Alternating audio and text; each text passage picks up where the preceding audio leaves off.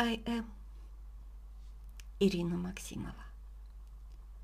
Здравствуй, это я. Пошепчемся.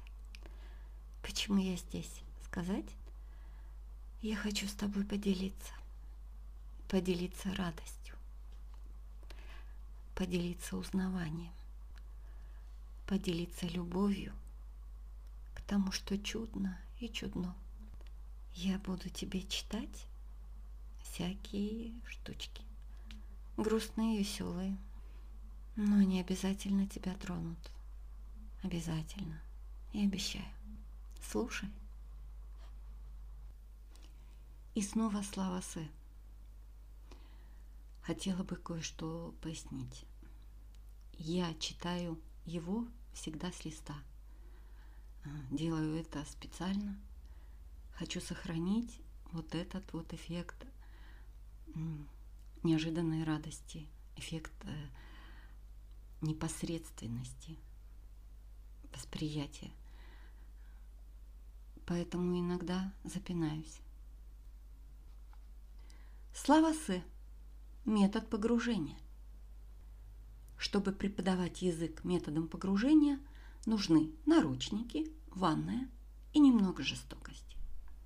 Если к погружениям добавить удары током, таблица неправильных глаголов усваивается сама за 3 секунды, целиком и навсегда.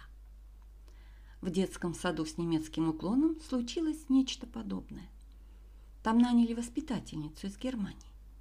В ней все было прекрасно. Опыт, фигура, хлыст, знание военных маршей. Из недостатков она не знала русского, а родители не знали немецкого. Собственно, рассказ окончен. Понятны коллизии, предслышится развязка, в которой знамя победы втыкают педагогу, куда заслужила. Но я все равно расскажу, ибо наибольшее потомство оставляют самые нудные мужчины, а это как раз я. Матери одного мальчика казалось, что воспитатель не должна так клацать зубами в приветствии, даже с учетом немецкой фонетики. Ощущение было, словно Димочкой недовольной.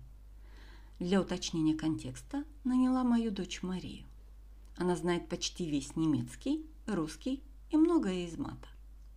Стороны сошлись на нейтральной полосе, песочнице под грибком. Воспитательница напала первой, как в 41-м. «Ваш сын не умеет себя вести», – сказала она. «На уроках он прячется под стол, катается по полу и визжит. Это неприемлемо. Вон из нашей немецкой культуры. Мария чуть смягчила перевод. Она сказала так. «Ваш Димочка – чудесный умный мальчик, настоящий жизнелюб. Не легче ему будет в русском садике, среди себе подобных». Димина мама тоже пришла в песочницу не ради поцелуя с языком. Она была готова взять рейстаг, унести и потом смонтировать у себя на даче. Она сказала, в том-то и дело, что Дима умный. Это у вас занятия тупые. Ребенку скучно. Дочь Мария не выносит ругани. Она эту фразу смягчила, сказала. Нам очень нравится ваш садик. Посоветуйте, как развить усидчивость. Разговор длился целый час. Мария в одиночку, как скользкий штирлиц, боролась за мир, переводя педагогику с языка десантно-штурмовых бригад на язык играющих в траве щеночков. Приведу ряд примеров. Сначала реплики немки. Его боятся даже психиатры. Мария. Мы очарованы его харизмой. Бить горшком детей – это что? Мария. Он несомненный лидер. Он всех достал. Он идиот. Мария.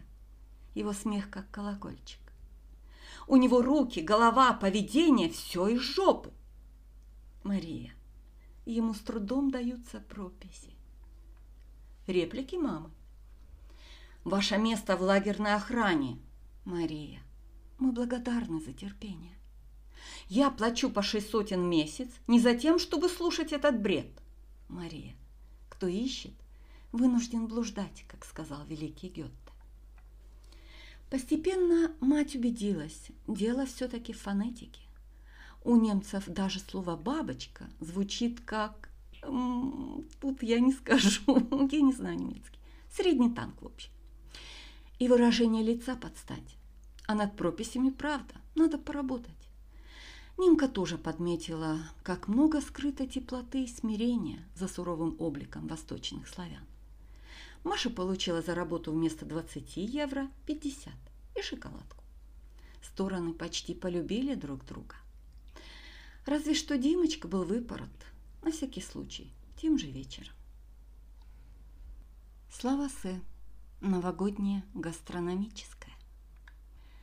Каждый Новый год мы с друзьями жрем. Эта гадкая традиция придаст мне однажды форму шара. Я стану символом гармонии. А мой друг Модрис завидует, хочет расстроить. Говорит, именно мой аппетит, а не черная планета Нибир, угрожает цивилизации. Надо бы будет перечитать блоги этих майя. Сам Модрис тощий и символизирует линии электропередач. Даже в новогоднюю ночь, когда все расширяется, он скинул полкило. Неудивительно. Кого родители назвали в честь шкафа из Икеи? Кто по профессии женский парикмахер, а по национальности натурал, тому третий подбородок ни почем не отрастить. Все сгорает во внутренней борьбе. Даже майонез бессилен. И еще от Мудриса жена ушла. Под праздничный звон телевизора он загадал ее возврат.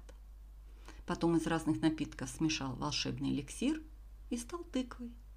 Новогодние приметы пророчат ему аспирин и ненависть к винегрету, устроившему бесчинство прямо внутри Модриса. Меня давно не жгут такие страсти. Вместо любви я загадал ремонт в ванной и превратился в самодвижущуюся емкость с мясным салатом. 1 января гулял по Юрмале, как сквозь кисель. Размышлял о противостоянии человека и грязной посуды. 2 числа бросил есть навсегда. Тут стали приходить гости с кастрюлями. Под видом подарков они вручали ненужную уже еду. «Тебе надо детей кормить», — говорили они сразу после с новым счастьем. Многим кажется, я ращу что-то дикое, ненасытное. Например, уток. У них всегда прекрасный аппетит. С утками любые подарки впрок. По утрам мы строимся на кухне. Я вышибаю доску, подпирающую дверь холодильника. Внутри сырный салат трех видов. Фаршированный в помидоры, в виде нежных шариков, просто в миске. Также в меню рулет, студень, борщ, сельдь в шубе и два таинственных пакета еще не распечатанных. Внимательно все обнюхав, дети требуют рисовой лапши, которой у нас как раз нет. Один британский ежедневник советует вообще не кормить детей, пока они не повернут свои вилки против вас. Пустое. Им подарили кубометр конфет. Они гадят чистым шоколадом и желают всем добра. Чтобы разбавить их внутренний какао, я поплелся за рисовой лапшой. Это старинное немецкое блюдо, судя по упаковке. В инструкции пять строк. Маша перевела. Ваша лапша взорвите дом. Кипяток сомневается 4 минуты. Напугайте лапшу ледяной водой. Овощи полезные 20 минут, а также. Пятое. Отличный аппетит. Строго выполняя эти советы, получил ведро обойного клея. После некоторых колебаний ловко вылил угощение в унитаз. Вскоре пришли нижние соседи за консультацией. Вода в их клозетах то поднималась, то опадала с опасным рокотом. Всех успокоил. Ночью снилось, будто клейстер живой и ползает по трубам, куда хочет. 11 числа, грызя курицу подарок, сломал передний зуб. Записался к женщине-стоматологу на сеанс садизма. Вы не представляете, как далеко шагнули ролевые игры. Этот ее огромный шприц круче старомодных плеток. Она разошлась, проткнула зуб до мозга, попала мне в область делений и вычитаний. Целый вечер потом я уверял Лялю, что 32 на 4 не делится. Почти убедил, когда вмешался калькулятор Кассио, равнодушный к моей, равнодушный к моей боли. Конечно, его мне не переорать. Вчера звонил Мудрис. К нему пришла жена Света, как он и загадал. Пока только стричься, сказала. Никто не понимает мои волосы, как ты. Мудрец от радости вернулся в состояние тыка. Говорит, Света в декабре прибежит целиком, не только прическа. Всего год переждать. Слава Сэ об умении развлекаться. Чем дешевле шампанское, тем выше его зенитные свойства. Советское полусухое не оставляет люстре шансов. Осколки сыплются в салат, придавая блюду эстетическую и смысловую завершенность. Именно на этот случай во всех новогодних домах салатов больше, чем люстр. Мы договорились обойтись легкими закусками. Семья отдельно объяснила мне смысл. Легкие закуски – это не просто супа не будет, а именно сельдерей и его друзья. Меня отправили в магазин, а там гуляние. Народ берет трою и строит Вавилон. Я тоже заразился психически, проплыв пару кругов. Дома взвесил покупки, оказалось 26 килограммов. Ночное угощение на четверых. Семья спросила, как же так произошло? Мы же экономим и худеем одновременно. Сложно объяснить. В мясном отделе была пробка. Мне вручили чужой окорок по ошибке. В молочном кричали, кто-то рожал. Полез узнать пол младенца, схватился рукой за сыр и блинчики. Фиолетовую курицу купил из-за фигуры, как у Натальи Водяновой. Видимо, детство у них проходило одинаково. Куры, кстати, дальние друзья сельдерея. Мандарины взял чисто из рефлексов. Остальной объем – компоненты четырех салатов апокалипсиса – оливье, шуба, греческий, мимоза. Бросать вызов обществу, пропуская что-то из этого священного списка, и я не готов. Новогодний жор – старинная русская невротическая традиция. Итог веков рискованного земледелия. Глагол «угощать» к нам неприменим. У нас гостей шпигуют – фаршируют, шприцуют под давлением. Если визитер вдруг лопнет, его лишь спросят, от чего это он перестал есть, и традиционно обидятся. Еще одна традиция для мнительных – подарки. В гостях у условной Маши легко получить шампунь с надписью от Вовы. Не надо обижаться на Машу. Полезных подарков за 5 евро нет в природе, а бесполезные уже никуда, некуда складывать.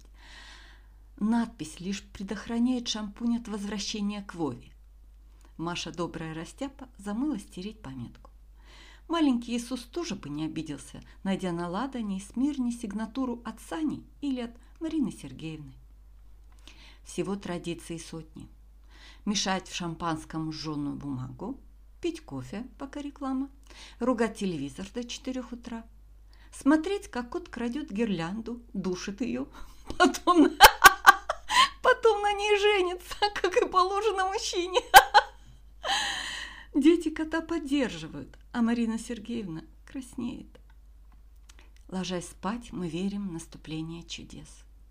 Мы заслужили их в очередях у плиты, в холодных троллейбусах. Они нам награда за любовь к негодяям, застрелившим нашу люстру. Самое востребованное чудо – молодой, обнаженный половой партнер – вваливающихся в дом 1 января к обеду. Крайне редко встречается. Реалисты бывают согласны на просто чемодан денег. По небесным же расценкам нашей муки стоит лишь одного спокойного дня, в который можно проснуться поздно, выпить и снова заснуть.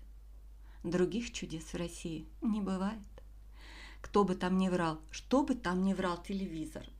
Сори. И за этот день спасибо. Теперь про Лялю. Она современная молодежь. Ей плевать на традиции. Ляля равнодушна к деньгам, кулинарии и киношным штампам. Она хотела шмальнуть из хлопушки по елке. Надымить, нашуметь, намусорить. Именно так, ей кажется, выглядит праздник. Мне же проще купить компьютер, чем пшик за 50 центов. Мне не нравится соотношение цены хлопушки со сроком ее службы. 31 числа Ляля давила на меня психологически. Применяла вздохи, грустные глаза, клялась резко улучшить успеваемость. Она подарила мне 3 литра розовой незамерзайки, которые точно можно не подписывать. Деньги от обедов позволяли девочке купить хлопушку самой, но отец запретил, и Ляля не перечила. Только ходила опустошенно и ничему не радовалась. За час до закрытия я сам поскакал в магазин и купил пукалку. И ровно в девять, ждать не было сил, Ляля дернула за нитку. Был дым, мусор и шум, все как в мечтах. В хлопушке нашлась какая-то еще игрушка, неясное животное. Настоящий праздник. Мне вовек не собрать столько счастья, хотя у меня есть все, что хочешь.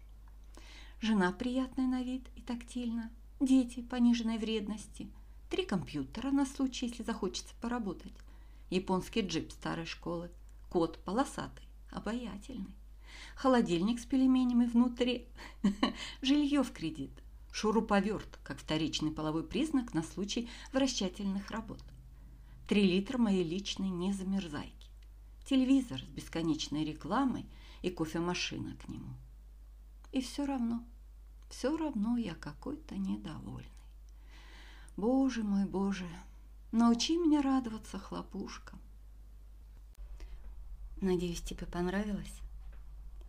Приходи еще меня послушать. Это я. I am Ирина Максимова.